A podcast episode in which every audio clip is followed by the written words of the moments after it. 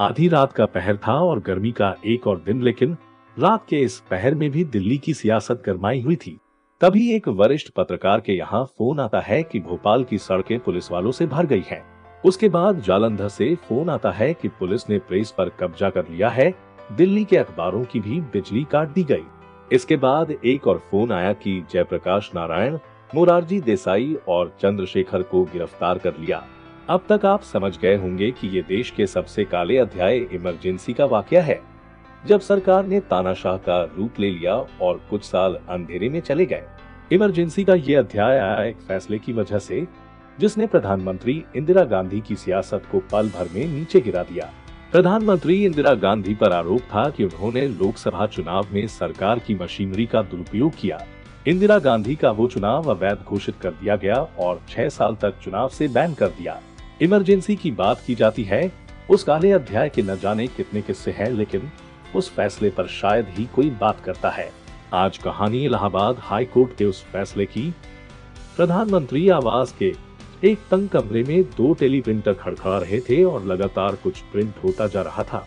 सुस्त कर देने वाली सुबह में पीटीआई और यूएनआई अपनी कापी तैयार कर रहे थे।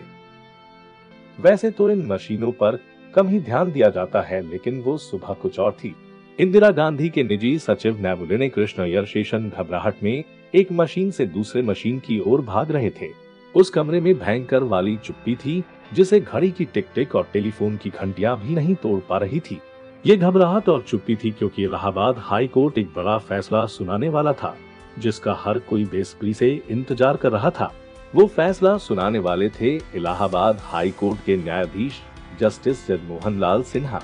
ये फैसला राजनारायण की याचिका पर होने वाला था, जो लोकसभा चुनाव की धांधली पर था और उसके कटघरे में खड़ी थी प्रधानमंत्री इंदिरा गांधी। प्रधानमंत्री के सचिव को लग रहा था कि फैसला प्रधानमंत्री के खिलाफ जाएगा, इसलिए उन्होंने इसे रोकने के लिए दूसरा रास्ता अपनाया। शेषन को लगता था कि हर इंसान की कोई ना कोई कीमत होती है, लेकिन जस्टिस सिन्हा उनमें से एक नहीं थे। उन्हें नहीं प्रलोभन दिया जा सकता था और न ही किसी तरह से झुकाया जा सकता था। फैसला टालने की कोशिश।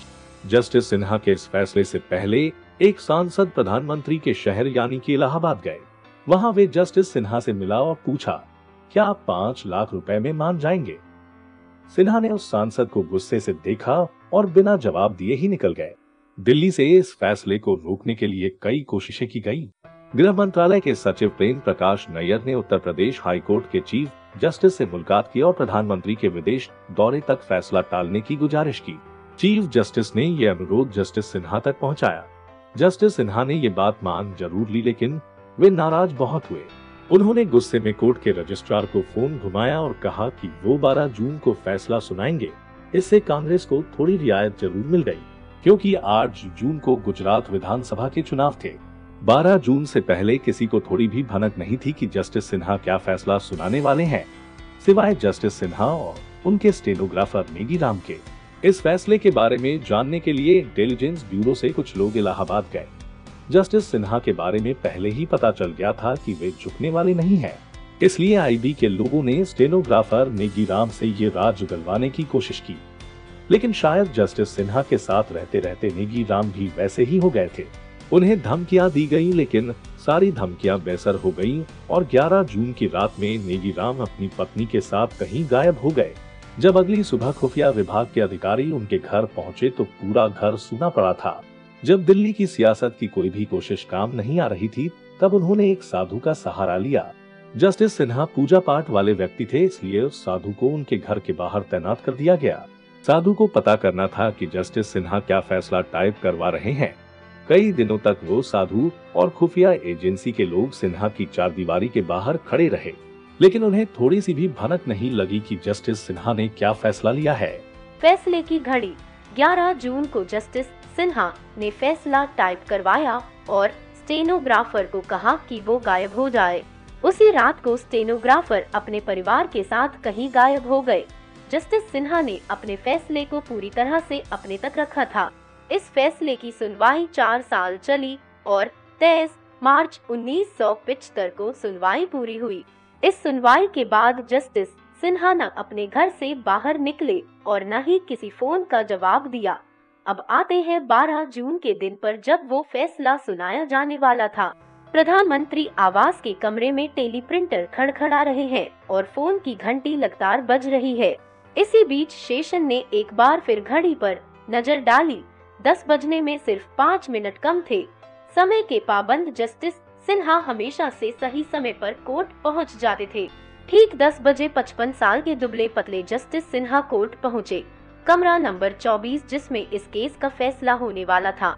जस्टिस सिन्हा कमरे में घुसे और अपनी कुर्सी पर बैठे। पेशकार ने ऊँची आवाज़ में कहा, ध्यान से सुनिए। जज साहब जब ये फैसला सुनाएँगे, तब कोई ताली नहीं बजनी चाहिए। जस्टिस सिन्हा ने इस केस पर बहुत मेहनत की थी और उसी का नतीजा था कि ये फैसला 300 पेज का था। जस्टिस सिन्हा बोले, मैं केवल इस केस से जुड़े विभिन्न पहलुओं के निष्कर्षों को पढ़ूँगा। इसके बाद जस्टिस सिन्हा बोले, याचक ई का आँख स्वीकार की जाती है। उसके बाद उस कमरे में एक पल के लिए सन्नाटा छा गया। अखबार वाले टेलीफोन की तरफ़ भागे और खुफिया एजेंसी अपने दफ्तर की तरफ़ प्रधानमंत्री आवास पर निजी सचिव शेषन उस फैसले का इंतज़ार कर रहे थे। घड़ी में दस बजकर दो मिनट हो रहे थे। तभी यूएनआई की मशीन पर घंटी की आवाज़ आई। एक मैसेज आया था। मैसेज में लिखा था, श्रीमती गांधी अपदस्त शेषन ने मशीन से फैसले वाला कागज़ फाड़ा और उस कमरे की ओर भागे, जहाँ प्रधानमंत्री इंदिरा गांधी बैठी थी। इंदिरा गांधी पर आरोप कमरे के बाहर शेषन को प्रधानमंत्री राजीव गांधी मिले, जो उस समय इंडियन एयरलाइंस में पायलट थे। राजीव गांधी ने अपनी माँ से बताया, उन्होंने आपको अपदस्त कर दिया है। इसको सुनने के बाद इंदिरा गांधी के चेहरे के भाव ज़्यादा नहीं बदले, क्योंकि इस समय वे किसी और ही सोच में डूबी थी। एक दिन पहले ही इंदिरा गांधी के करीबी डीपी धरियानी दुर्गा प्रसाद धर का निधन हो गया था। तभी टेली प्रिंटर पर एक और फ्लैश आया छह साल तक इंदिरा गांधी किसी भी निर्वाचित पद पर नहीं रह सकती। इसे सुनने के बाद इंदिरा गांधी थोड़ा परेशान दिखी। वे उठकर सुस्त कदमों से अपने बैठक वाले कमरे में चली गई इलाहाबाद हाई कोर्ट के जस्टिस जगमोहन लाल सिन्हा ने इंदिरा गांधी के उन्नीस सौ इकहत्तर के चुनाव में दो दोष पाए थे। पहला दोष था कि उन्होंने प्रधानमंत्री सचिवालय में officer on special duty Yashpal Kapoor का इस्तेमाल चुनाव में जीतने के लिए किया। एक सरकारी अधिकारी का अपने चुनाव के लिए इस्तेमाल नहीं किया जाना चाहिए था। जस्टिस सिन्हा ने कहा कि श्रीमती गांधी ने चुनाव प्रचार भले ही सात जनवरी को शुरू किया हो लेकिन प्रचार उन्नत उनतीस दिसंबर 1970 को ही शुरू हो गया था। जब उन्होंने प्रेस कॉन्फ्रेंस कर चुनाव में उतरने की घोषणा की थी। दूसरा दोष था कि इंदिरा गांधी ने जिन मंचों से रैलियाँ की थी, उन्हें बनाने के लिए उत्तर प्रदेश के अधिकारियों की मदद ली थी। वो चुनाव इंदिरा गांधी रायबरेली से लड़ी और राजनारायण को वन लाख वोटों से हराया। जस्टिस सिन्हा ने कहा कि मेरे पास और कोई रास्ता नहीं है। संविधान में प्रधानमंत्री के लिए अलग से कोई प्रावधान नहीं है। ये वो फैसला था जिसके बाद देश की सियासत में भूचाल आने वाला था। पूरी दुनिया का सबसे बड़ा लोकतंत्र कुछ ही दिनों में तानाशाह बनने वाला था। इसी फैसले को बदलने के लिए आपातकाल लगाया गया।